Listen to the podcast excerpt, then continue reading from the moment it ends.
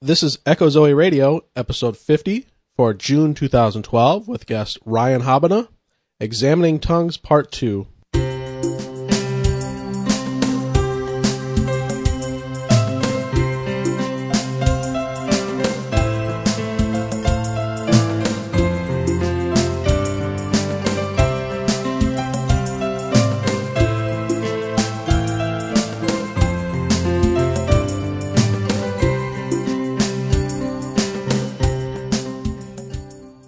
Welcome to Echo Zoe Radio. I'm your host, Andy Olson, proprietor of EchoZoe.com. Thanks for listening. This is episode 50 for June 2012. Back in December with episode 44, I had Ryan Habbena on to talk about the investigation he had done into the phenomenon of speaking in tongues as recorded in the book of Acts. This month, Ryan is back to follow up with part two of that discussion, this time focusing on Paul's writing on tongues in 1 Corinthians. The meat of these writings was in chapter 14, but Ryan takes us through chapters 12 and 13 as well, as they are very important to setting the context of chapter 14. If you'd like to know what you can do to support Echo Zoe, please check out echozoe.com slash support. There are several things listed there that you can do to help Echo Zoe, such as prayer, recommending the podcast and website to friends, or using our affiliate links when shopping online. In fact, one very simple way you can help Echo Zoe financially is that if you already shop on Amazon, just go to echozoe.com slash Amazon to do your shopping. That will forward you to Amazon with our affiliate link. Everything else will be the same to you, but we will receive a commission on everything you purchase at no extra cost to you. You can find show notes for this episode at echozoe.com slash 50. There you'll find an outline of the discussion, additional resources, and scriptures referenced, as well as links to get connected to Echo Zoe on Facebook, Twitter, and Google+. You'll also find a link to our email alert system where you can sign up to get an email every time a new episode is posted. With that said, here's my discussion on 1 Corinthians with Ryan Habbena. Welcome back, Ryan. Good to be back again. Now, this month, we are going to pick up part two of our tongues talk that we started back in December. Remember back, episode 44, echozoe.com slash 44, if you didn't hear it. I strongly urge people, go back and listen to that one first because we're going to gonna pick up where we left off on that. Got an interesting take on on the phenomenon of tongues, and we talked about the tongues in the book of Acts in December. Now we're going to talk about First Corinthians, uh, specifically 14, but 12 through 14. Yeah, and let's just kind of recap where we were throughout uh, the book of Acts, because really the, the truth of the matter is, is the phenomenon of tongue speaking is only in a couple places in the Bible. You really see it in, in Acts and in First Corinthians. Now, there's debate about the end of Mark about whether that is part of the original text. Even if it is, it, it wouldn't fall out of line with what we're we're talking about here. But the Mm-hmm. primary places where tongue speaking as a phenomenon and as a practice, we only see it in Acts and First Corinthians. So we need to pay particular attention to the respective contexts and note where there is continuity between the contexts and the definitions and where there are where there's discontinuity. So you really need to read both of these with a discerning eye, paying attention to the context and the flow of Luke and in Luke Acts, and then the flow of, of Paul's thinking in, in 1 Corinthians. Now, in, in Acts, uh, we see Luke has chronicled the, the inception of, of the gospel going forth to all the nations. And we noted that there were really two Old Testament prophecies that were at the background of this phenomenon of tongue speaking. And one is the issue of Joel chapter 2, which there's the proclamation that in the last days he's going to pour out his spirit on all flesh. And, and in Luke, it really stresses the issue of prophecy there. And we saw that what was going on in Acts was the fulfillment of Joel 2, that it was really an issue of, of, of class. All were, were given the ability to prophesy, even your, your, your servants, male and female. And so we were, we recall seeing these lowly Galileans were given this privilege of announcing the glories of salvation history coming to its culmination in the person and work of Jesus. They were given this privilege.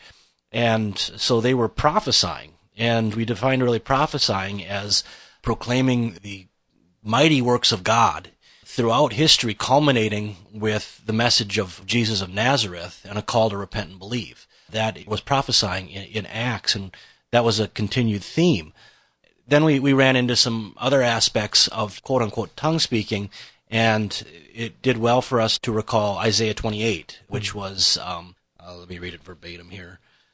28:11 for by a people of strange lips and with a foreign tongue the Lord will speak to this people to whom he has said this is rest give rest to the weary and this is repose yet they would not hear so the prophecy was given to to the people of Israel that by people of strange lips I will speak to this people and we're going to see actually that very text quoted by Paul in, in 1 Corinthians 14 uh, so we know this is significant in regards to tongue speaking, but it's also significant. It really undergirds a lot of Luke's theology because you see, uh, the next time we read about tongue speaking in Acts is with Cornelius up near Caesarea, which would have been a military household.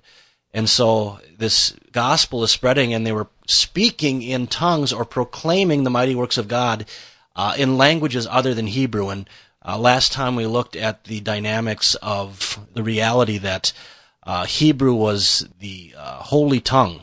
Uh, and at the uh, Feast of Pentecost, the priest would have been proclaiming the liturgy in Hebrew, and thus these lowly Galileans coming forth to announce the glories of salvation in most likely Greek and Aramaic would have been radical, and it really would have been a, a fulfillment of, of this speaking to this people through through foreign tongues.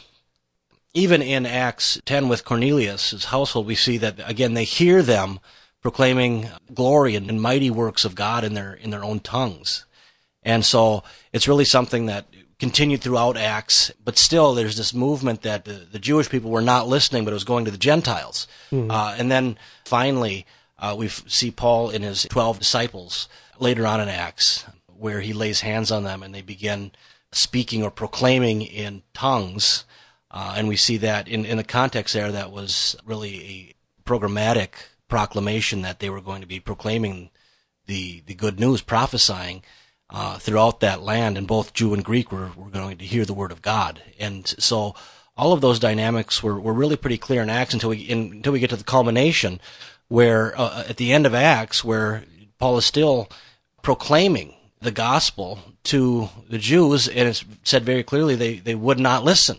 And thus, Paul continued with all boldness proclaiming the gospel. And that was another element of speaking in these, these other tongues is that they were enabled by God to speak with bold eloquence regarding mm-hmm. the person and work of Christ as the culmination of, of salvation history. So that, that's really what we saw thus far in book of Acts. So that was the particular context, and that's really a thumbnail sketch of what we went through last time. Yeah.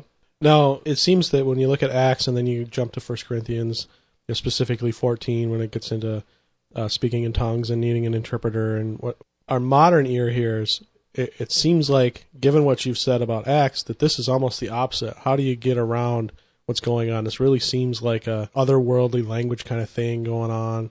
Well, the first thing is is we need to pay attention to the context of 1 Corinthians. So we need to look at the flow of 1 Corinthians, especially 12 through 14, because 12 through 14 is a unified section in 1 Corinthians. So uh, as we go through the text, we're going to start with chapter 12 and work through 14, which is, there still are elements certainly about tongue speaking. Paul brings the issue up in 12.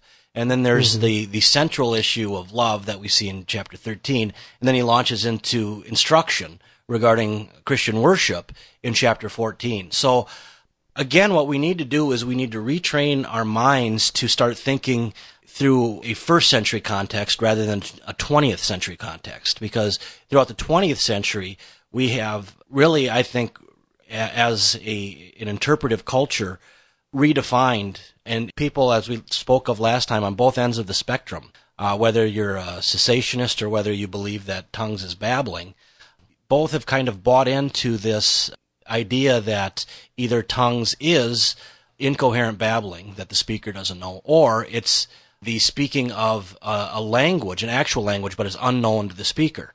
And I am going to contend that even, even what we read in chapter 14 itself, without even considering the, the background context, which it still is, is necessary, sure. that Paul precludes such a thing. That was not going on. And there's one verse in particular that has been misread and, and even mistranslated because of how it's been misread. And we'll address those things when we get to it.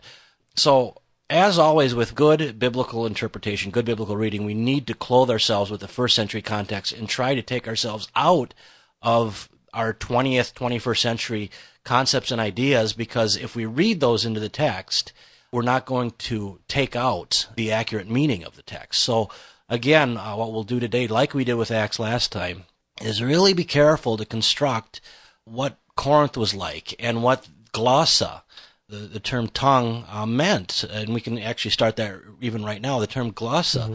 uh, tongue, really was not used as a term for incoherent babbling. Now, it has a range of meaning. It could mean a, a, a physical tongue, but it was also used as a metonymy to speak of languages. And so it was a term that was simply used as uh, something that referred to a known human language. And if we start with, from there and just don't go beyond that, we can start to ascertain, okay, well, really what was going on here and why is this significant? As I said, I, I, may, I may have mentioned this last time, but after I kind of came to this uh, somewhat uh, revolution regarding the way I understand 1 Corinthians chapter 14, it went from a, a text that was something that was more of a theological problem that I had to solve to something that was pertinent to my life and I needed to understand it and obey it. Mm-hmm. And, and we can sh- I can actually share as we're going through this some instances over the last couple months where the teaching of 1 Corinthians chapter 14 was really front and center as far as instructions in how I was to do ministry in a context of various tongues. Mm-hmm. So we're in a good position to actually put the rubber to the to the road here. Sure. To show where this is actually things that are very significant for the lives of Christians because since the first century, the gospel has been going forth in diverse tongues. And the church, therefore, is made up of a group from every tribe, nation, and tongue. Mm-hmm. And therefore, we are all brothers and sisters, but in another sense, we are foreigners. In fact, uh, the Greek term for anybody that didn't speak Greek in that time was a barbarian. Mm-hmm. And at one point in history, that was a very negative term, but it kind of just came up to a, a, a term where it was something referring to a, a person that just didn't speak Greek. They were barbarians. They were foreigners. You couldn't communicate with them. So uh, all of those things were, were, were very much understood in ancient context, and really, it's not hard for us to understand that now. Mm-hmm. You, you, can walk into uh, so many different churches, and being someone that has ministered as an elder and, and pastor throughout the last ten years, there's been many, many, many, many contexts where there's been language barriers of people within the church, mm-hmm. and I'm convinced that is the issue that Paul is speaking to here. So we'll want to ask and wrestle with the question well, how is this a spiritual gift then? If this is something that was just learned, if you're speaking a language that is uh, either learned through natural means, either it's your mother tongue or something that you, you learned uh, as a second or third language, how can that really be cons- considered a spiritual gift? I think that'll be something significant that we'll want to wrestle with because a lot of people just think spiritual gift equals something that's spectacular and can't be explained. Mm-hmm. And I think, again, it's easy for us to carry that to the text, and it, it'll blur the text and cause us problems if we just just accept that and take it to the text. Because we're yeah. going to see here that Paul lists uh, some gifts that certainly have, you know, all spiritual gifts have a supernatural element to them, but not all spiritual gifts are spectacular. Right. In the sense that our charismatic Christian culture has portrayed things in, mm-hmm. in over the last 100 years. Mm-hmm. Now, I know you wanted to get into the text and work our way through chapters 12, 13, and 14. Before we do, though, I'd like to have you kind of in a more, a little bit more detailed way, let's just set the cultural background of the city of Corinth and what was going on as far as uh, you know, historical context. Yeah, Corinth was a port city in the northern part of the Mediterranean. Mm-hmm. And uh, so first off, we uh, port cities are and we're known to be you know, multicultural and multilingual because that's a place where people were sailing in and out of. Mm-hmm. And therefore, people that would do business also, since it's a bit, you know, port cities are major business hubs because you can import and export. It certainly was a place where people would, would uh, not only visit, but dwell. So you would have very much a, a multilingual hotbed mm-hmm. because of the different cultures that are there. And uh, I think kind of like New York City comes to mind when I yeah, and you know, again, New York is is a port city. obviously bigger, but Yeah, and you really kind of go around the world and, and you see how uh, port cities, you know, are, are multilingual, multicultural. And Corinth was one of those cities. It was a very well known city, a hub in, in the in the ancient Mediterranean. And it bears noting that this is the only church that Paul addresses this issue of tongue speaking with. It's the church of Corinth. So, and, and it's fitting because Corinth would have been one of the primary cities because of its its position that you would have multiple languages. Now that launches us into the issue of glossa, you know, speaking in tongues. I'm going to be utilizing uh, a, a it's a standard translation. It's one that's that's well known, but I, the reason why I'm going to be using a particular one today is because I, the the way they translate the terms helps minimize misunderstanding. Again, when you hear the term that person's speaking in tongues, the, the first thing we think of is, oh, that person's babbling incoherently. That's that's what we think of. only God can understand. yeah, and only God can understand them, or if someone has the, the gift of interpretation. Mhm. The way the the Holman Christian Standard Bible translates the, the term tongue is language, and it's not that tongue is a poor translation. The, the term tongue can be a good translation, but the way everyone now, even beyond the Christian culture, speaking in tongues is, is a common thing that's that's understood in, in popular culture as well. So when speaking in languages or another language is a way that is closer to what the meaning was, uh, because we we know that's the, Paul's intent.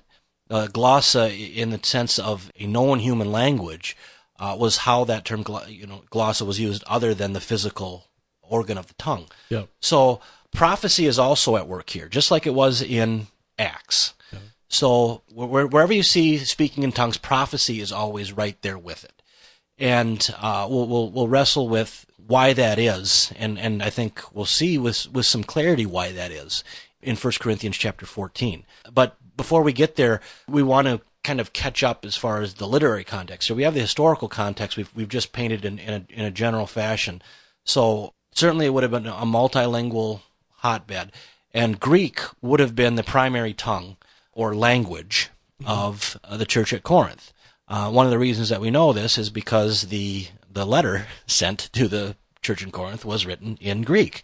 That is a good internal uh, indicator that this was the primary language of those in uh, the church at Corinth.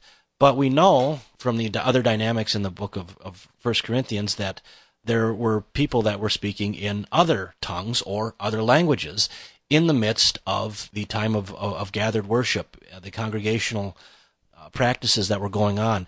So that's really what Paul is going to address. But just jumping in at, at 1 Corinthians chapter 14 is going to be problematic because you're not going to really get the thrust of Paul's purpose and intent unless you read uh, the whole section because uh, 1 Corinthians was a, a direct, really personal letter to a particular church that was having particular problems. So you see at the beginning of, of 1 Corinthians, there is problems with factions within the church. So Paul addresses that. Uh, then we run into issues of the church allowing um, rampant immorality to go on without uh, practicing church discipline. Uh, then Paul addresses the issues uh, of, of marriage and divorce and, and the Lord's Supper. And finally, that causes us to arrive at this section of 1 Corinthians chapter 12 through 14. And this section is on the nature of spiritual gifts. And Paul's primary reason for writing this is to correct the misuse of speaking in other languages or speaking in tongues in the contents of the Corinthian church. So let, us remember the historical context, what has happened. Initially, the people of God throughout the Old Testament were primarily Israelites. Now, of course, we, we, we go back and, and, you, and you have Noah, you have Enoch, you have Abel. Yes, certainly these were the people of God. But as far as the, the giving of the, the Word of God, this came through the Israelites, starting with Moses and, and then continuing throughout uh, the, the, the Torah and, and the prophets and the writings. And primarily this was all given in Hebrew. But then we, again, we see, this proclamation in Isaiah chapter 28 that he, through a, uh, a people of strange lips, he's going to speak to this people. So as the the nation was exiled, we saw this even creeping in in in Ezra and Daniel. There was some Aramaic. By the time we got to the first century, uh, Hebrew was uh, was not a language that was really in use. It was in use in a liturgical sense in, in the synagogues, but it really wasn't a, a common tongue of everyday discourse because Greek and Aramaic took that place, mm-hmm. along with Latin because Latin was a was a military language. Mm-hmm. So again, to remind the, the listeners of one of the primary evidences we saw of that was the uh, sign of the cross that Pilate had nailed above. He wrote in, in Greek, in Aramaic, and in and in Latin. This is the King of the Jews. So it, to ensure that all those that had gathered during that feast, those who spoke Aramaic, primarily those that were dwelling from uh, you know in the land of Judea and eastward, then you have the Greek speaking, you know, Jews or those dwelling in in Jerusalem, which were uh, Greek speakers, and that would have been you know north and, and west primarily. Not yeah. that there wasn't pockets and, and, other dynamics. And then you had Latin, which was the, the military language, which uh, we know that there were obviously mili- you know military personnel executing the, the orders of Pilate at that time. Mm-hmm. So this is the King of the Jews. So we see that was the dynamic. We see tongues right there. It's a, it's a great demonstration of the gospel going forth to various tongues in that at that time and in that in that place where Jesus purchased for himself a people from every tribe, nation, and tongue. So we see that dynamic. Now we reach the, the gospel has gone forth and spread throughout the the region of Rome.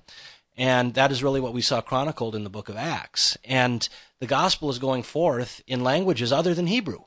Uh, those in the temples that were clinging to Hebrew, this, this was a sign to them that it was through a people of, of strange lips in a foreign tongue. He was speaking to this people and they would not listen. So uh, tongues is a sign. It's a sign that a people from every tribe, nation, and tongue are prophesying, as we saw in Acts 2. So there's a, a, a positive aspect to this sign, but there's also a negative in the sense it's a sign to unbelievers, and we'll see that announced uh, today. So that really culturally and historically kind of brings us up to speed of what's going on here. And again, uh, I want us to kind of recall uh, one of the matters we, we looked at last time, and, and when Jesus was commanding about the way we should pray, he says, "Do not go on go on babbling like the pagans." Mm-hmm. Who think they will be heard by their many words. And really, that instead, what he does is he teaches us how to pray. And it was a really very much a, a pagan, babbling was something that would have been seen in the pagan temples. In the in the teachings of Jesus, he has instructed us specifically how to pray, and he gives us a prayer, uh, a template of a godly prayer for the disciples of uh, of the King to pray in such a manner, and it's intelligible, uh, it's it's it's reverent, and it's it's to the point. Because mm-hmm. the issue of praying in tongues is also going to come up here, and where where things are are misunderstood. So that I think sufficiently paints the context, and unless you see something else that maybe should be addressed. I no, I don't. Um, so let's uh, take some time, given that backdrop, to uh, jump into the text here. It might be worth kind of advising the listener, if if possible, to to pause this and maybe go back and actually read twelve and thirteen uh, we'll get a little bit more in depth with 14, but we're going to hit the high points of 12 and 13 here. Yeah, I, actually think reading 12 through 12 through 14, just reading it as a cohesive sure. whole, would will be helpful because you'll see that this is it, Paul is speaking of of something from the beginning of 12 to the to the end of, of 14. He, he has a unified flow of thought, yeah. and it's important to understand that because this unified flow of thought is going to help us understand certain texts in chapter 14. Mm-hmm. And and just a, kind of a, a, a caveat or a warning here is that it takes some time to get deprogrammed from viewing things from a contemporary perspective. And this really is our task throughout for the whole Bible. Yeah. Is, you know, in my you know, almost 20 years as a believer now, it's just been a, a constant journey of shedding, reading my own thoughts and precepts into the text and, and checking those at the door and going into the text and allowing the text to confront me through its original context. And, and mm-hmm. that, that original context is bridged, that 2,000 year bridge is always bridged by the Holy Spirit to apply it to you. but the meaning doesn't change. The meaning is fixed. And therefore, unless we really ascertain the meaning of the text as it was to its original audience, we're really not going to get the correct application. So let's yeah, let's start with, with with chapter 12 here. Now, it starts off with this this now concerning what comes from the spirit. That now concerning is uh, is is a transition which throughout the context of 1 Corinthians it's clear that Paul is is responding to things that they wrote to him about. And uh, this seems like this is probably one of them. Now concerning what comes from the spirit, brothers, I do not want you to be unaware. You know that when you were pagans, you used to be let off let off by idols that could not speak. Therefore, I'm informing you that no one speaking by the Spirit of God says Jesus is cursed, and no one can say Jesus is Lord except by the Holy Spirit. Now, right there, we're, we're talking about speaking proclamation. And indications are here that Jesus be cursed uh, would have been something that someone would have pronounced i- in a pagan temple to refute or to deny Jesus. And so it's not just the, the uttering of a, of of those three words because Paul writes them down or someone who is reading reading this reading just reading their Bible out loud they say those words. Uh, no one speaking by the Spirit of God says Jesus is cursed. So it's not just speaking of, of saying those words, but it's a proclamation that, that comes out of the heart. So this is saying no one who is speaking by the Spirit of God can proclaim from their heart that Jesus is cursed. In the same way, no one can proclaim Jesus as Lord except by the Holy Spirit. And I, I think we do well to go back and remember Acts as the um, what, what was Peter proclaiming from the beginning uh, of Acts is that Jesus is Lord. So proclaiming that is a proclamation of prophecy. Mm-hmm. And and so that proclamation, which begins in the, the heart and, and is confessed by the mouth, cannot happen except by the Holy Spirit. So we see that no one can proclaim uh, Jesus is Lord, confess it, uh, except by the Holy Spirit. And And, and we're already talking about something that to the outside observer doesn't look miraculous, but the scripture is telling us this is a miracle. Exactly. This is, and we know it's a miracle because a, a dead sinner um, proclaiming that Jesus is Lord, and not only that, if we look back and see what happened in Acts, this filling of of the Holy Spirit to speak boldly and eloquently and powerfully regarding the the works of God in, in, history, culminating with Jesus of Nazareth, his cross, his resurrection, and the call to repent and believe to be saved. Uh, that is a, a miracle to see the Lord take dead sinners and turn them into his ambassadors. So, yeah, right from the beginning, we see that say, saying Jesus Lord is done by the Holy Spirit. This is what comes from the Holy Spirit. So, and let me get this out of the way from the beginning. I have come to the, the position or the, uh, the conclusion upon reading the, the, the text in its own context that speaking in tongues was a proclamation of the glories of, of salvation and the proclamation of the glories of the gospel in a known human tongue that the speaker know either was their could have been their mother tongue or one that they learned. By no means do I say that there's not miraculous things going on there, supernatural things going on there, or that he doesn't do spectacular, miraculous things. Yeah. Uh, he he heals uh, miraculously. He has performed signs and, and, and great wonders throughout history, and he's done it in the past, and he will do it again. So, uh, this isn't an, an anti supernatural thing at all. This It's is been six months since we did the previous one, but I remember distinctly we spelled that out Yeah. pretty well. You know that we're we're not denying the the miraculous at all. No, this. I mean, it, it's just we, we want to go where the text takes us, Exactly. and we we even here see miraculous matters here. It just may not be as spectacular as certain people want us to th- think Yeah. it is, or, or, or, or want speaking in tongues to be. So now we we get into. Uh, I'm just going to summarize some of these matters. Is uh, we, we have uh, th- really throughout the next several verses we see the apostle declaring that um, there is there is one spirit who sovereignly allots to each a gift as he wills or gifts Mm-hmm. as he wills and and so poetically he says there's different gifts but the same spirit different ministries same lord different activities but the same god activates each gift in each person and then uh, seven is extremely important a demonstration of the spirit is given to each person to produce what is beneficial so that's very clear about the function of a spiritual gift.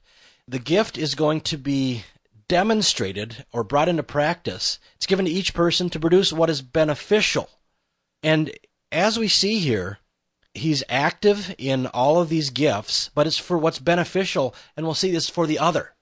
hmm All spiritual gifts is really for the service of love, and we'll see that very clearly in 13. Now, 13 is not about Paul giving a uh, a text to be read at, at, at weddings for the next 20 century or yeah 20 centuries. It's it's about really Paul gives this because of the, what was going on regarding tongue speaking in the Corinthian church. That's why we got that passage, and uh, we'll see that that tongues are, are are the primary issue here because right away he says he, he gives lists and he gives uh, that one has faith, uh, one has uh, prophecy, another uh, distinguishing of spirits, to another different kinds of languages, to another interpretation of languages. And uh, that languages there is glossa, tongues. I think we do well to speak of interpretation there as well. Interpretation, that term interpretation was uh, the term that was used of translation, of translating from one language to another. That's that's the, the Greek term that would have been used uh, if someone was going to uh, be translating uh, something from Aramaic into Greek. It would be it would have been that Greek word there, Inter- and and it's it's considered a gift here, and we'll see uh, how that is considered a gift as we get to chapter fourteen. Now, in chap in, in chapter uh, twelve, verses uh, twenty through uh, really twenty through twenty six, the apostle wants them to understand that all are important within the church, and the Corinthians had the, the poisonous attitude of pride, and it, that is a, a, a, an aspect that can be seen throughout the epistle. And uh, we see here that right away he says, For we are all baptized by one Spirit into one body, and that's in verse 13. Whether Jews or Greeks, whether slaves or free, all were made to drink of the one Spirit. So people without distinction, and regardless of their tongue, uh, regardless of their status in society, were made to drink of the one Spirit. And then we have this body of Christ. Uh, so he gives this analogy of a body that every single part of the body is important. And mm. even the ones that seem to have lesser honor are actually at times um, parts which are, are, are vital. Yeah. You know, and uh, that's the point that Paul makes. So this is all about spiritual gifts, mainly about what he's going to teach about regarding tongues. Mm-hmm. Now, just a really quick comment. You just mentioned that the Corinthians were deep into pride, and I, I've for years I've always looked back. Someone I want I once heard uh, refer to Corinthians jokingly or tongue in cheek. They refer to it as Californians, first and second Californians. Okay, but that's always helped me with my understanding of Corinthians, yeah. what's going on, because you just look at like all the stuff that that the church sees in the state of California. Yeah, that just turns our stomach. Right. All that same stuff was going on in Corinth. Yeah, and, and, it helps me contextually, at least in a historical. Or just remind context. you, remind yeah. you of the yeah of of the problem uh, that was going on, not only in the problems in the city of Corinth, because because it's a major hub in the Roman, mm-hmm. it's obviously going to be a major hub of idolatry. Right. And idolatry in the uh, first century in ancient Rome brought with it all of the the uh, vices and the uh, the immorality yeah. that would have accompanied it. So yeah, I think you know San Francisco and, and Los Angeles especially, yeah. but well, I mean, just a just a little kind of a helper if people are. Yeah. You know, maybe I help somebody else to hear that. Just, and, just think California when you think Corinthians contextually at all. And there are plenty of other cities we could plug in. uh, and and so in 28 we have this very interesting list that that Paul gives. Then first he says God has placed these uh, in the church: first apostles, second prophets, third teachers, next miracles, then gifts of healing, helping managing various kinds of languages. So note there he puts various kinds of languages last. Mm-hmm. Or that would be, uh, in, in, another translation, maybe various tongues. Yep. He puts that last, and I think he does that for a reason. I think the people in Corinth saw this. If if you were able to speak in diverse languages, it was time to show that off. And obviously, as is the case throughout history, if you are well educated and uh, you're highly thought of and, obvi- and oftentimes part of the elite of society, and and therefore, because pride was such an issue in the Corinthian church, instead of thinking of the other, they were trying to quote unquote edify themselves. Mm-hmm.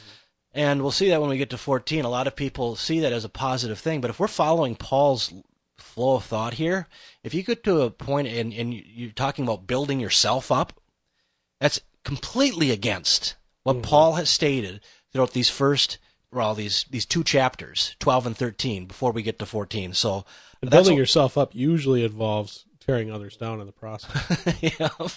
Well, and and actually that uh, is part of what's going on here. Yeah. And in the very least, you're not building up the other. Right.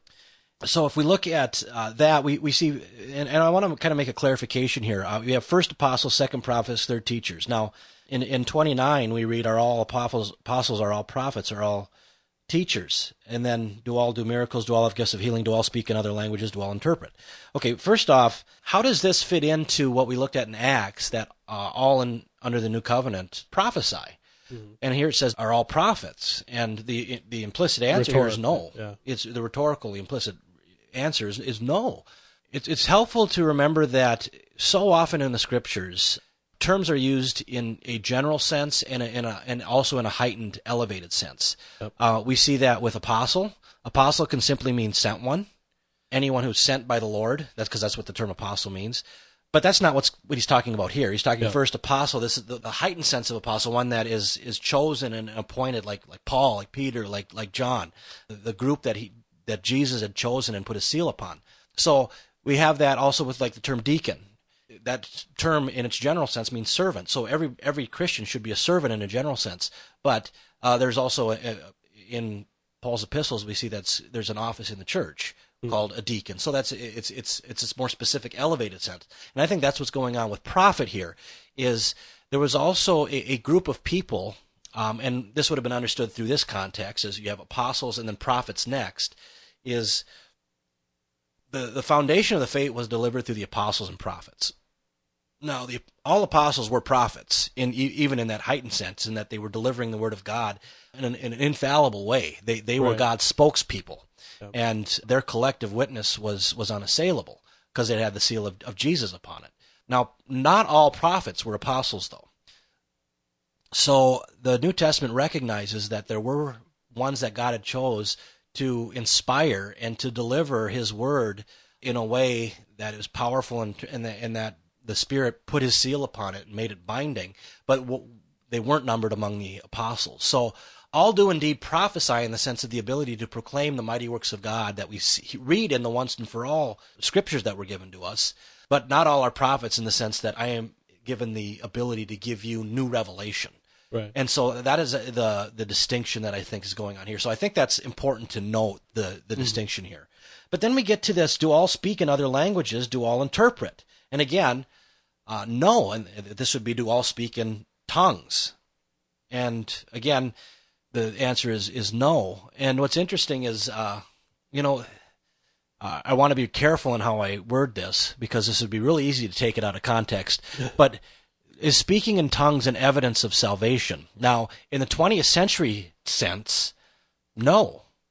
Actually, because we would say uh, it, it, never started. It, how could something that really never even started and had the seal of God upon it be uh, uh, an unassailable evidence for one's salvation, and we know that is a uh, is a common belief in charismatic and Pentecostal circles. Yeah. But if we look at it in the sense that speaking or proclaiming that Jesus is Lord in a tongue other than Hebrew, now is, is that an evidence of salvation?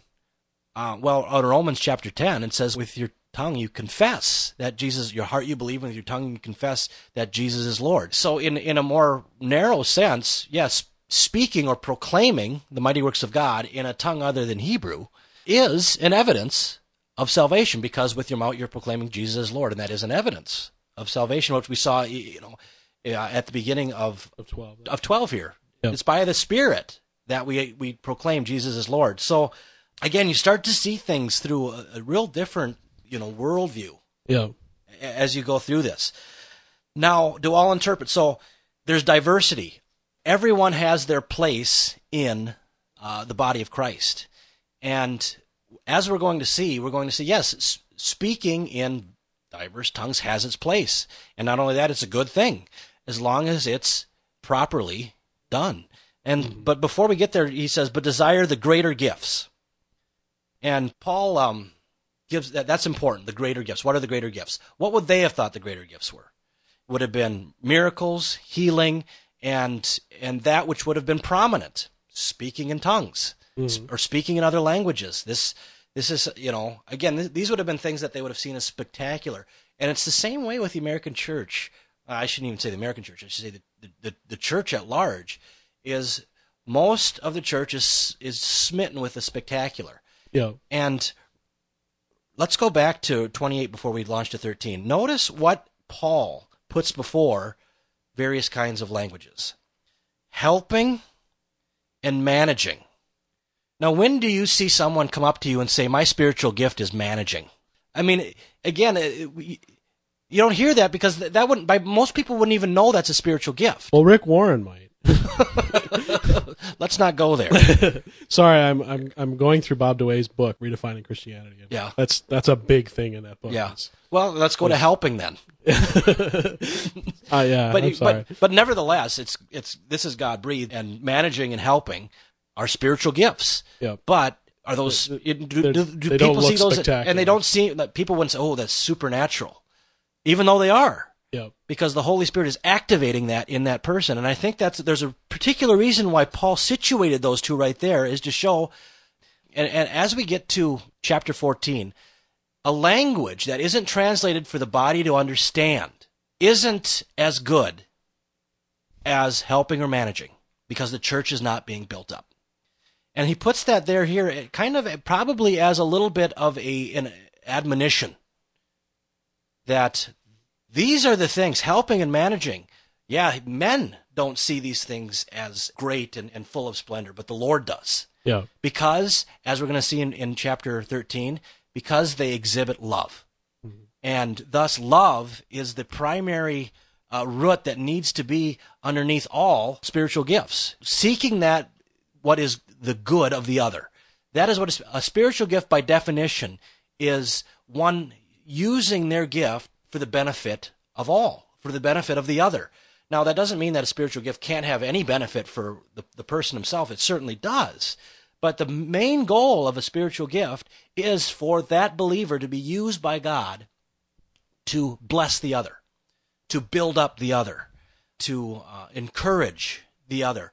That is the primary nature of spiritual gifts.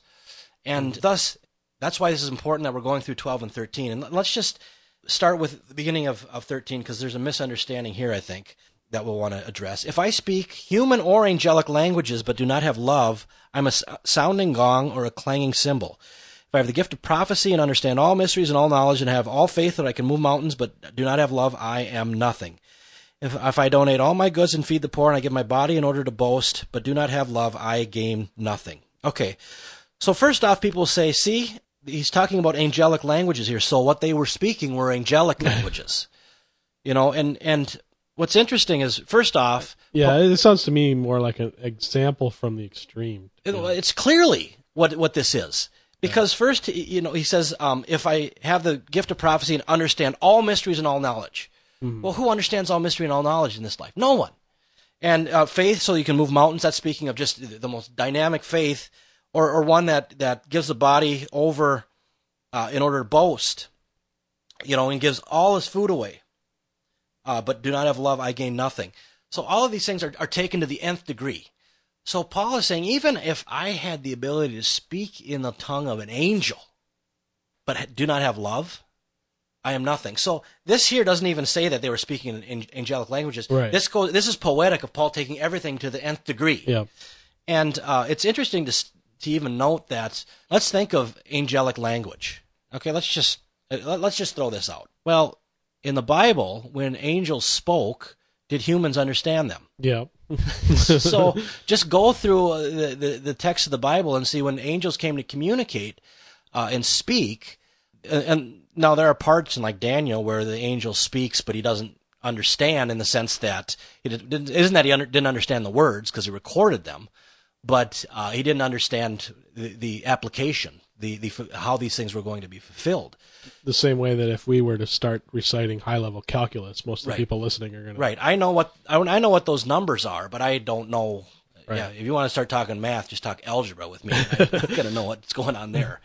So, so we see that that, that, that this is Paul taking things to the nth degree, and, and it's significant that he notes languages first off here because I think that's the primary issue he's noting. Yeah.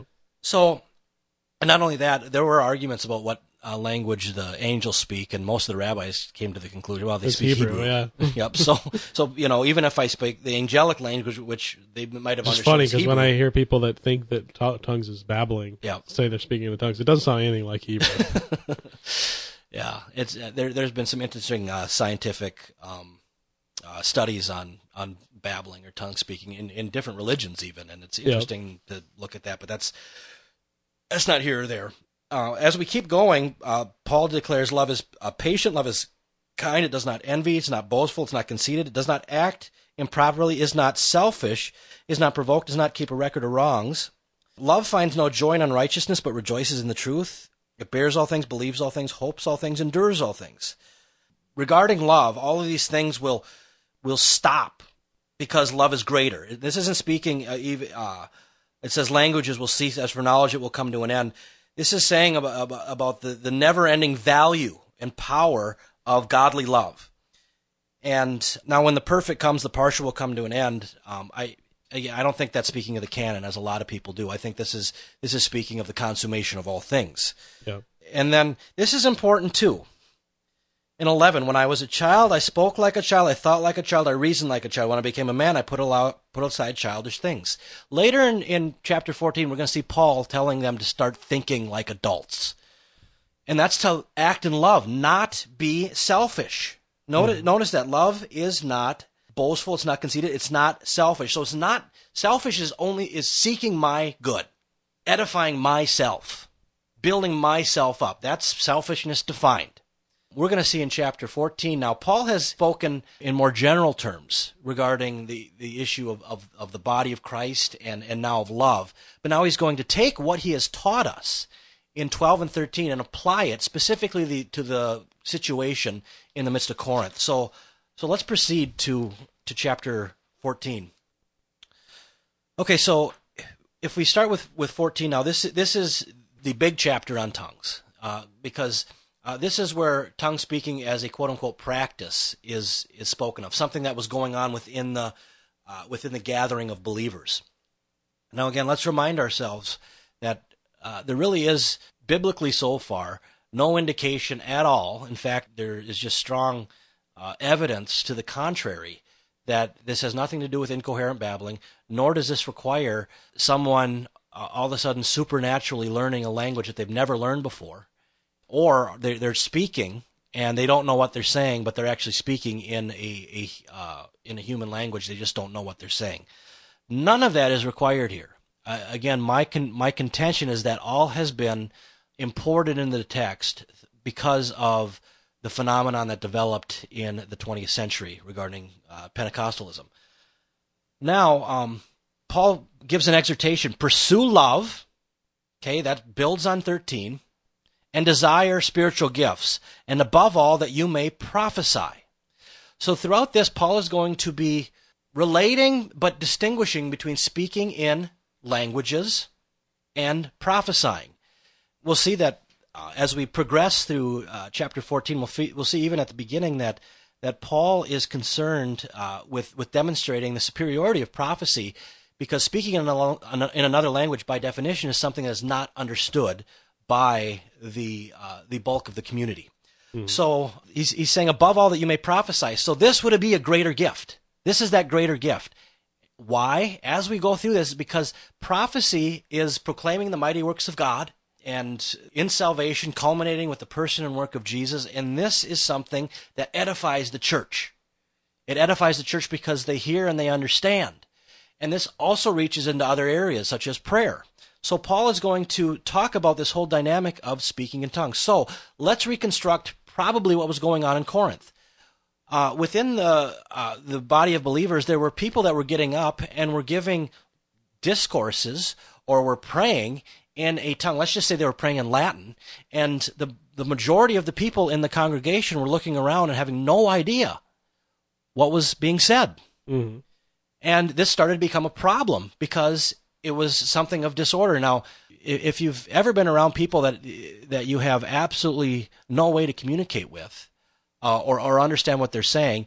Uh, it is. It's it's extremely frustrating. You feel very much like a foreigner. You, I mean, Oh yeah. it's Yeah. it, it, there's a distance there, and and that's not healthy for the Yeah. church. It's not healthy. Now, it's it's a it's a good problem though. It, Paul doesn't want us to think that this is oh this is evil. This is there's because it's a, it's a beautiful thing that there are people from different languages that are believers and are proclaiming the mighty acts of God and salvation, praying to the God of Israel because this is the promise. This is the fulfillment of the promise given to Abraham. So Paul's not going to forbid speaking in tongues, Right. speaking in other languages, because this is uh, this is part of the kingdom. Christ has purchased a people from every tribe, nation, and tongue. So we see the person who speaks in, in chapter in verse two, chapter fourteen, the person who speaks in another language is not speaking to men but to God, since no one understands him. However, he speaks mysteries in the spirit. So here we see the person who speaks in another language is not speaking to men but, but to God. So he's just basically saying there, no one else understands him, so it's just he, himself and God. And that's not fitting for a, a gathering of believers. And uh, also, it says he speaks mysteries in the spirit. And th- there's a um, translation issue there because the Greek word pneuma, they didn't have capital. I mean, they didn't use capitals in ancient Koine Greek. Uh, and so spirit uh, would have been just pneuma. And it could context needs to determine whether this is the Holy Spirit the or- Holy Spirit, or now it's capitalized here, but uh, I tend to think in the Holman Christian Standard, but I tend to think it, he speaks mysteries in his spirit. So mysteries that other people can't understand. That's what's going on. Is mysteries? A mystery is, is something that's veiled, Yep. uh, and we'll see that this is not a, a mystery that he's not understanding, uh, because we'll see later Paul starts unpacking this, and we we're given indications that indeed this person knows what they're saying. So, but in verse 3, we see the elevation of prophecy, but the person who prophesies, that's intelligible speech, proclaiming the, the, the person and work of Christ, speaks to people for edification, encouragement, and consolation. So, prophecy brings about encouragement, edification, and consolation. So, again, this is acting in love. You're looking for the good of the other. If you're speaking in a foreign tongue and no one is understanding you, you're not acting in love. In, in verse 4, the person who speaks in another language builds himself up. Now, a lot of people, you know, if you just jump into that verse and see build that build, build yourself up, uh, you might think, oh, uh, uh, the person who speaks another language builds himself up. You might think, oh, that's a good thing. You know, you're build, you're, you're, you're We live in a culture of Yep. self-esteem. Yep, so. and you're building yourself up. Uh, you're you're you're edifying yourself. That's a good thing. Paul's flow here, uh, Yeah. we've seen that it's it's for the other, Yeah. taking concern for the other. That's what all this the chapter thirteen was about. Love is not selfish. It's uh, it's it's looking to ultimately do good to the other. That's what love is is is to to build up. To edify, to to encourage, and consolation. The person who speaks another language builds himself up. That would have been a not to mention the ancient culture. This would have been seen as, as, as certainly not hospitable or, or or seeking after the good of the other, even within the realm of, of common courtesy. yeah. You know, think if you, you go into someone's house and they and all they want to do is talk in another language. You see that. Well, yeah. I mean, I look back. I uh, two years ago, I spent most of the month of May in uh, Germany, and we've got German friends there. They're not Christian, as you and I would consider them Christian, Mm-hmm. right. But um, they're friends of ours, and we travel around and we'd spend time with family and whatnot. And and I was the only one that did not speak German. Even my wife Jessica speaks some German, enough to get by. I was the only one I didn't know German, and we'd be all together, you know, conversing and stuff, and people start speaking German, and it is a really really frustrating thing Yeah, you have to no be idea. in there. It's it's almost. They, I mean, it wasn't the intention of them, but it kind of feels like I'm being excluded Yep. from this conversation. Like I'm not welcome to this part of the conversation. Yep, and that's Paul's concern. Mhm. Is Paul's primary concern here is ensuring that the whole church is edified, and these lesser, you know, that these lesser gifts, quote unquote lesser gifts, aren't marginalized because they're essential. Yeah. And um, the reason why prophecy is, is elevated here is because it's it's part of the uh, enunciation of God's word, and uh, prophecy is is something that you see in in some sense as the the privilege of every single Christian. So we see in chapter in verse five. Now Paul doesn't want people to misunderstand that. I, I, no, you can't speak in any other languages. Learn Greek and that's it. Yeah. He says, I wish all of you spoke in other languages, but even more that you prophesied. The person who prophesies is greater than the person who speaks language, unless he interprets so that the church may be built up. So we're going to see here that it's it's almost like speaking in tongues is useless in the church in a in a church body setting. Speaking in another language is useless unless it's translated because no one understands. Yeah. And edification comes through under. This is a, an aspect regarding the Word of God. Edification comes through understanding the Word of God, understanding what the Word says, so that we know, and then and we can live, know what the will of God is, and live by faith in acting upon such. So he says very clearly, the person who prophesies is greater. Desire the greater gifts. The greater gifts are the ones that uh, edify the church. So unless he interprets so the church may built, be built up. Now, he interprets, there's some difficulty as far as interpretation, or rather translation goes here, because the issue is, is unless he interprets, well, is he going to be able to interpret his own tongue? Which, you know, some people may do, if, if you know both. What's the point? But, you know, what's the point? It could be unless uh, he is interpreted or he is translated so that the church yeah. may be built up. And we'll see that later too as we get there because Paul gives more exhortations.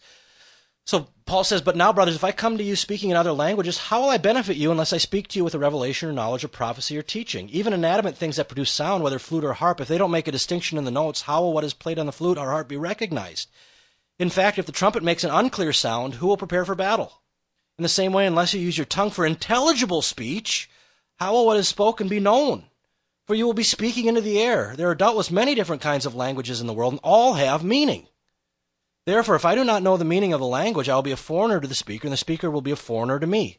So you also, since you are zealous for spiritual gifts, seek to excel in building up the church. So it's very clear. Paul's, Paul takes it like if there was a particular sound that a that a that a that a horn that a trumpet would make that would that people would reckon, oh, you know, battle or prepare for battle. Mm-hmm. And uh, if it doesn't if it doesn't make a distinct sound, people aren't going to recognize it. It's, what's that? You know, in the same way with our t- with our tongue, if if we don't understand what's coming out of the other person's mouth, uh, how he says very clearly, how am I going to be of any benefit to you? So uh, he says, if if you're just speaking in another language and no one understands, you're just speaking into the air. So all you know, he says there are doubtless many different kinds of languages in the world, and all have meaning. Therefore, if I don't know the meaning of the language, I'll be a foreigner to the speaker. And so we see that uh, issue right here that all th- these languages have meaning. They all have substance behind their words. Mm-hmm. So to seek to excel in the building up the churches, they need to solve this issue of other languages being spoken without it being translated for the whole church to be built up. So with, with, verse 13, we see, therefore, the person who speaks in another language should pray that he can interpret. And again, the way the Greek is, is here, it's, it's much shorter, and there's been a lot of English words added here to try to make it make sense. And that's one of the issues with translation is if you would just read these words in Greek, you'd see that uh, Greek is a much more, a, a, language with much more brevity mm-hmm. to it. So it really... more dense? Yeah, it, well, it's dense and there's, it's, there's, there's not a lot of, you know, for, you know, a lot of these things are, are implied okay. with, with, with, within. And if you were just to transliterate the words, it wouldn't look or read right. It, I mean, that's part of the issue of why we need to pray for translation yeah. is that in the hall of the Holy Spirit is active in that. Um, that's the other thing about the gift of interpretation is now that because you're a bridge between what this person has said to the to the hearers, pray that the Holy Spirit gives you the wisdom and the ability to properly take the meaning of those words and and translate them into the tongue uh, that is, is, is honoring to God. And uh, and I know I've talked to several translators on how that's a, in, you know, it's an issue. It's it's something that is fearful. Mm-hmm. You know, we'll get to my Thailand trip in a bit because, because that was something that yeah. really was uh, was in Thailand a couple months ago, and, and these dynamics were all at work at my in my in my uh, ministry work in, in Thailand. So as we keep going here, uh, and here we here we have, I think this is the main section where people are thinking this is talking about you know babbling that the speaker doesn't even know what they're saying. Yeah. For if I pray in another language, my spirit prays, but my understanding is unfruitful. I'll keep reading and then we'll uh, comment on it. What then? I will pray with the Spirit. I will also pray with my understanding. I will sing with the Spirit. I will also sing with my understanding. Otherwise, if you praise with the Spirit, how will the uninformed person say amen at your giving of thanks, since he does not know what you are saying? For you may very well be giving thanks, but the other person is not being built up. Okay, first off, for if I pray in another language, my spirit prays, but my understanding is unfruitful. Now, most people have read this as my spirit prays, but my under my, my understanding understanding there can also mean mind. My mm-hmm. mind or my understanding is is unfruitful, or my mind isn't understanding. We almost take the prefix. I don't know. What I'm, I, I don't, don't know what I'm praying. Yeah, yeah. I don't. You know, I, I don't know what I'm praying. But the problem is, is the the Greek term for unfruitful there means unproductive, and given the context here, it's not declaring what the mind is receiving, but what it is producing, what one's understanding is producing. And if we follow the context here, we see that Paul is saying, if I pray in another language, my spirit prays, but my understanding is not bearing fruit. And not bearing fruit or being unfruitful throughout the New Testament is always negative. Yeah. It's not good. And thus, if you're unproductive or unfruitful, in this context, you're not building up the other. Sure, you may be praying, and, and Paul further explains this. You may be giving thanks, and that's a clue there. The person knows he's giving thanks. You may be giving thanks. So the person is expressing words with content. You may be giving thanks yeah. well enough, but the other person does not know what you're saying. You do. And that's the other thing is, is a lot of people have, have this is Paul's just poetic way of showing the, the inner seat of the person and then the understanding that of which can be shared. Um, so that's the spirit and mind, spirit and mind. It's a poetic way of, of, of Paul, you know, showing uh, how one person can be expressing things with, with, the seat of the person, the spirit. But the mind is, is something that uh, may need to be translated or communicated. By the way, spirit does know. Earlier in 1 Corinthians, Paul says, Who knows the person's thoughts except the spirit within that person? So earlier in 1 Corinthians, Paul says that the person's spirit knows their thoughts. So uh, it's not that the person doesn't know what's going. The spirit is is, is the thoughtless part of the person. Uh, no, it's a, it's a, spirit is still a rational aspect of uh, of of our being. So Paul says, "What then? Okay, what am I going to do? I'm going to pray with the spirit, but also pray with my understanding. Sing with the spirit, and also sing with my understanding." So we see either proclaiming something or praying or singing. If you're doing these things within, now remember, this is within the context of the uh, of the church. If you're doing these things and they're not being translated, the uninformed person can't say amen at your giving of thanks because they don't know that you're giving thanks. Thus, the problem is, is yeah, you may be giving thanks. That's fine, but the other person is not be being being built up. Therefore, you need to pay attention to what the dynamics of the congregation are. Yeah. It's it's it's so important because he says I Paul then says I thank God that I speak in other languages more than all of you or that I speak in tongues more than all of you. And so, well, see Paul was a tongue speaker. That's what you know. Yes, he was. We know that. Yeah. He spoke Greek, Hebrew, and we know he spoke Hebrew and Aramaic. Yeah. Uh, and maybe more. And, and we know that that was utilized. Paul can thank God for that because that gives him a platform to communicate with more people and spread the gospel to more people. And we see that throughout the book of Acts. He went to both Jews and Greeks and was able to talk their language. He was not a barbarian or foreigner to them. So that's why he can thank God. But he shows if I would rather speak five words with my understanding in order to teach others also, meaning with my mind, making sure they understand my thoughts, than 10,000 words in another language. So the the the dynamic here is speaking in, a, in, a, in another language is not of any value to the other person if they don't understand you.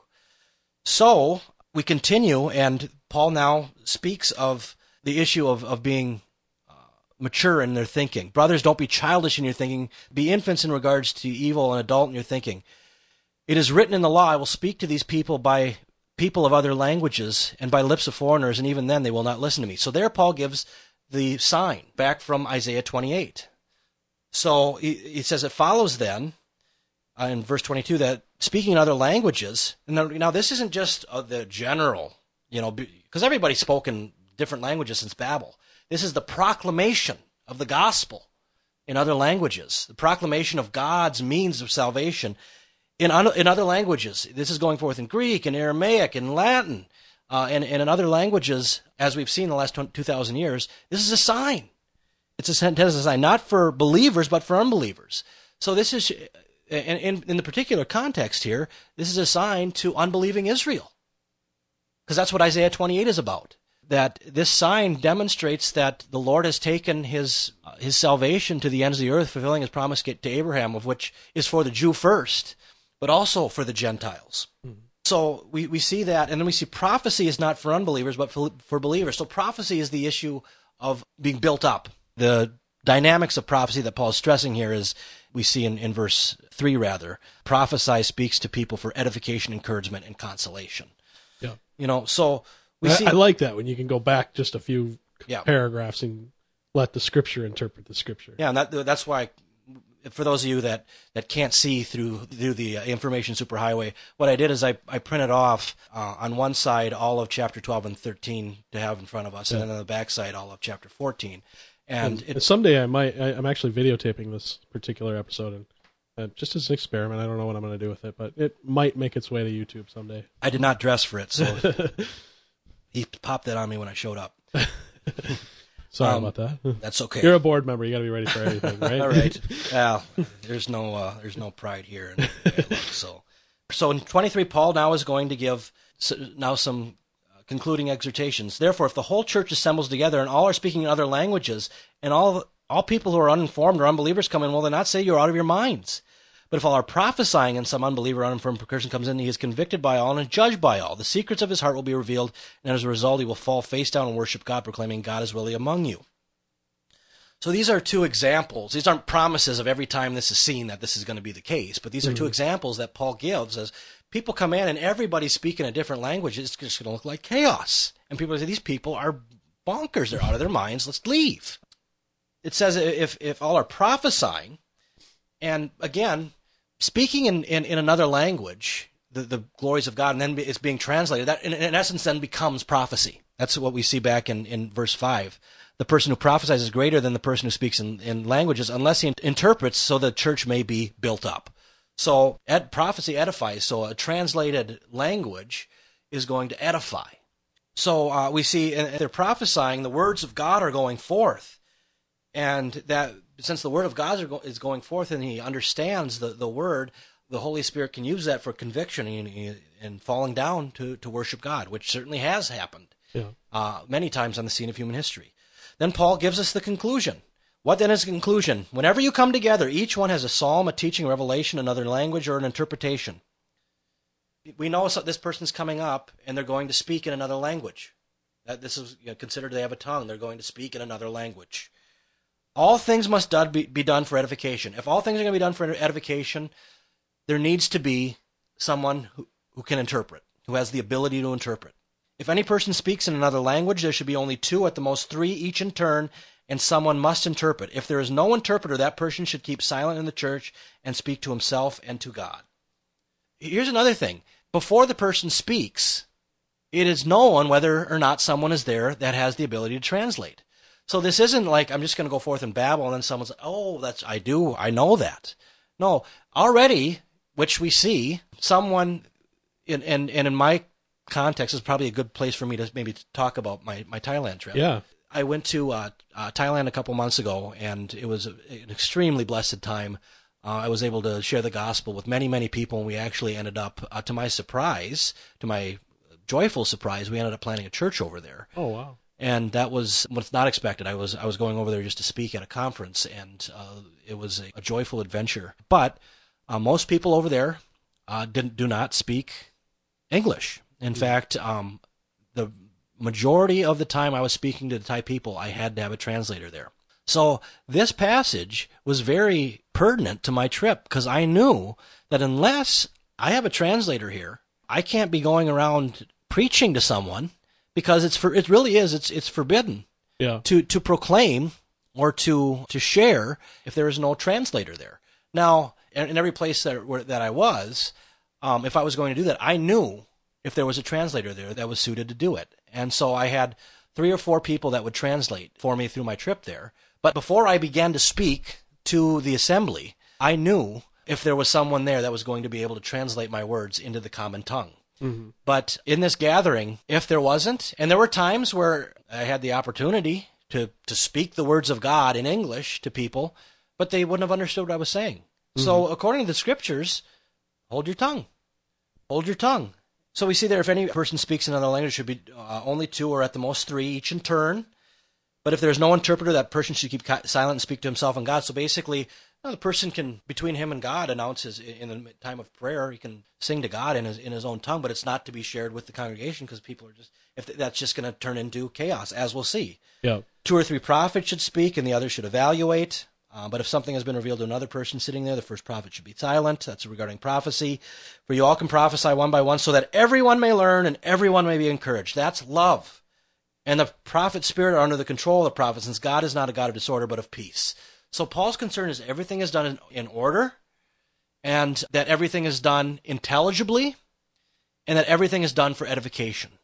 And so we see here, there, there, there's nothing here that would indicate, in fact, we see the, the reverse, that these are people that know what they're saying. This isn't babbling. By no means is this babbling, because Paul's talking about translation. And he's also talked about uh, many languages in the world, and all languages have meaning. And we also, it's not this spontaneous matter that if uh, you know someone just goes up and babbles and then someone miraculously hears, because we see later on that it's implied that one person can't even start to speak unless they know they have an interpreter there. Yeah. So all of these matters collectively, taken with Acts and now with what we see in First Corinthians, tongues is the speaking, the proclamation of God's mighty acts in history and culminating in Jesus of Nazareth for the edification, encouragement, and consolation in the church. And these things are to be done in order. And because the church is now, uh, the, God's people are, are, are called out from every tribe, nation, and tongue, be, we'd be surprised not to find something like 1 Corinthians chapter 14 because of this new dynamic now of the people of God where there's all these different languages. So Paul has given us great practical wisdom on how to deal with these situations, which as a minister, I'm, I'm dealing with quite a bit. And 1 Corinthians chapter 14 gives me great guidance in how to make sure that God is honored in the midst of a, of a congregation that is gathered together and that he is not dishonored through chaos. And again, the, the primary thing is, is seek to love the other. And that's through the greater gift is, is prophecy because uh, prophecy edifies, uh, encourages, and, and gives consolation through the Word of God. Well, thanks. You know, I wanted to, at some point to mention a short story from earlier this month. There was a, a conference held at church, and uh, you know, Todd Friel of Wretched Radio came into town and um, held this conference. It happened to be at, at our church, Twin City Fellowship, and other speakers. Well, actually, Todd didn't do a whole lot of speaking himself, but Phil Johnson was there. Bob Glenn of a Redeemer Bible Church was there and then uh, Milton Vincent, uh, he's out of California somewhere, was there, and one of the first talks that they gave at the conference was it was Phil Johnson, and he talked on cessationism, and he's he's an avowed cessationist, and and and gave a very biblical good case for cessationism. And afterwards, I, I went and approached him and talked to him for a few minutes, and I um, I had actually tweeted him first, but then I walked up and said, you know, if you get it, if you ever get a chance, I'd love for you to listen to this podcast I did with Ryan Habbena back in December and, and give me your thoughts. And I, I kind of gave him the gist of, of what we talked about. And remembering back to December, you had talked about how you hadn't really encountered anybody who had seen it the same way that you're seeing both Acts and Corinthians now. And, and so I kind of ran up past uh, Phil Johnson and he says, Oh, that sounds like this gentleman named Bob Zerhusen. And so he gave me the name and, and I, and I wrote it down and looked it up. And, and sure enough, there's a couple of articles, and I'm going to go back to the December episode. And I didn't do because you didn't know of anybody else who had this view. I didn't have an additional resources section like I usually put on a, a podcast, but I'm going to go back and add that. And then um, I'm also going to add the First Corinthians one, and and it's it's very very similar to what you've the same conclusions that you've come to. And uh, I know like you read the Acts article, and it's a great article because not only does it say many of the same types of things, but it does so. Uh, he gets a little more in depth and he and more into the historical context, and really, it's a good um, good resource in conjunction with that podcast, and, and I think this one will be the same way. So. And actually, and what we did talk about last uh, podcast is I was working on a book, and that book is actually finished. Oh, uh, it's going. It's called Tongues, Prophecy, and the Gospel. Mm-hmm so that's it's finished. It's in the process of, of editing right now, and it should be out by the by the end of this year. So, uh, real pleased with the way it turned out. The way I've structured the book, it, it was going to be a booklet, but it turned into a full fledged oh, book. Oh wow!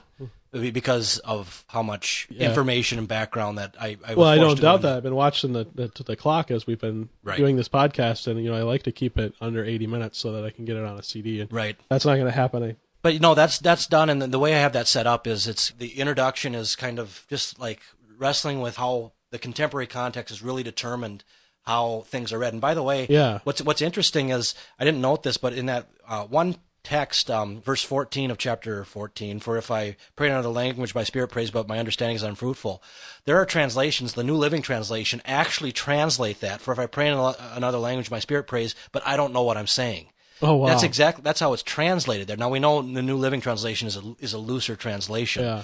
so they really try to you know go beyond. But that that shows how number one that doesn't follow the Greek at all because it just says my mind bears no fruit, wow. and so that, I mean just to make that jump to I don't under I don't understand what I'm saying shows you how number one you you as best possible you you want to cling to a, good Bible translation, one that, that that really strives to be close to the original text, and do some of the work you're you know, and then and then compare and contrast, and even from that, even if you don't know Greek, you can start to get an idea of where there may be some issues, and uh, so that, that's the interesting thing is getting into that and seeing how tradition has even colored the way translations are Yeah. are, are, are given, and um, you know you need to peel through that. You know, I, it's very encouraging because you know there, there's certainly always going to be negative feedback when you upset the apple cart of tradition. yeah, But the positive feedback, I you know I've I've been sharing this not only through podcasts, but I've also I also taught, taught a class on this last year, and and I've shared it through through different venues, and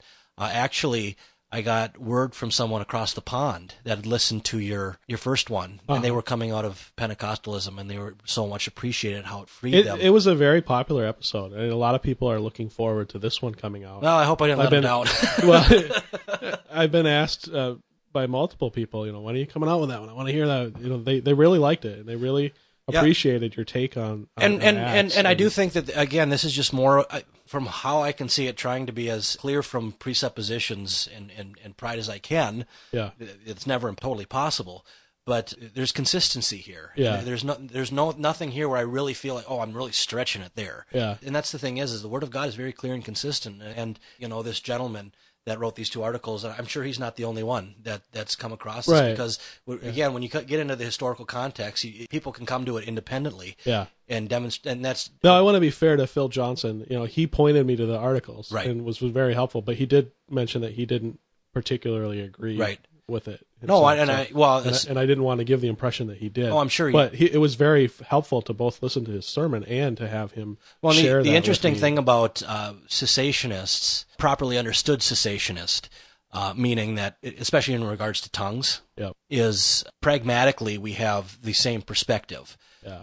because they would just say it ceased and not in operation that's- again. Yeah, and and the, and, the and conclusion I came came to my mind right away on the last one, and it's still the forefront with this one is if you if your understanding of Acts and First Corinthians is correct, then there's nothing about cessationism in this discussion, at least not in regards to tongues. Right. And, I mean, there's if there never was this spectacular, miraculous speaking of another language Right. to begin with, it then it never would have never ceased. started. It never can't something can't cease that never started. Right. Now, speaking in tongues in another sense has been going on over and over, hundreds and thousands of times per day.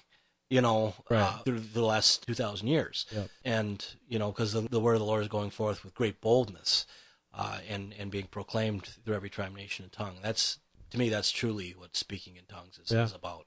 Well, if I get too long, then I won't be able to fit the file on the uh, server. I got a 50 megabyte limit, so probably should wrap up. I, I thank you so much for taking the time, not only in December to come and discuss this Yep. this great topic, but for coming. To, Oh, my tonight pleasure, and, and I'll um I'll, I'll send you a a notice when that when the book comes out because the Yeah. book the book goes in way more in depth than we even do here. Yep. and it, it'll there'll be better you know obviously better referencing and stuff like Yeah. that. But we in order to keep it conversational, we didn't want to really get into some Right. of the uh, nuts and and bolts. and. I'll just like your other books, I'm sure I'll uh, work on an ebook for you, Yeah. and we'll put that together. I'll probably have it on the Echo Zoe store when it comes out, Good um, deal. as well as the Signet Ring store, Signet Ring Ministries. But thanks for taking the time, and thanks for uh, helping me break in the new studio. oh yeah, I- looks nice.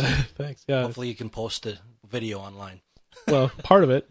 or just a still to show the new. Uh, Well, it's nice to have it up because when I did my last month's episode, the paint was still drying, and we were dealing with the fumes. Yeah. so it's uh, So maybe that's the problem. maybe you're suffering the, uh, the Yeah. residual effects from yeah. that. no, I'm a little tired, and and you know uh, the other thing was I this episode really is emblematic of why I like doing podcasting with a guest is you got to do all the talking. Yeah. Yeah. I didn't have to say much. No, no, good stuff. But thanks, Ryan. I really appreciate it. My And- pleasure. I'm sure, Lord willing, I'll be back uh, sometime in the near future. Absolutely. That wraps up episode 50. Thanks again for listening.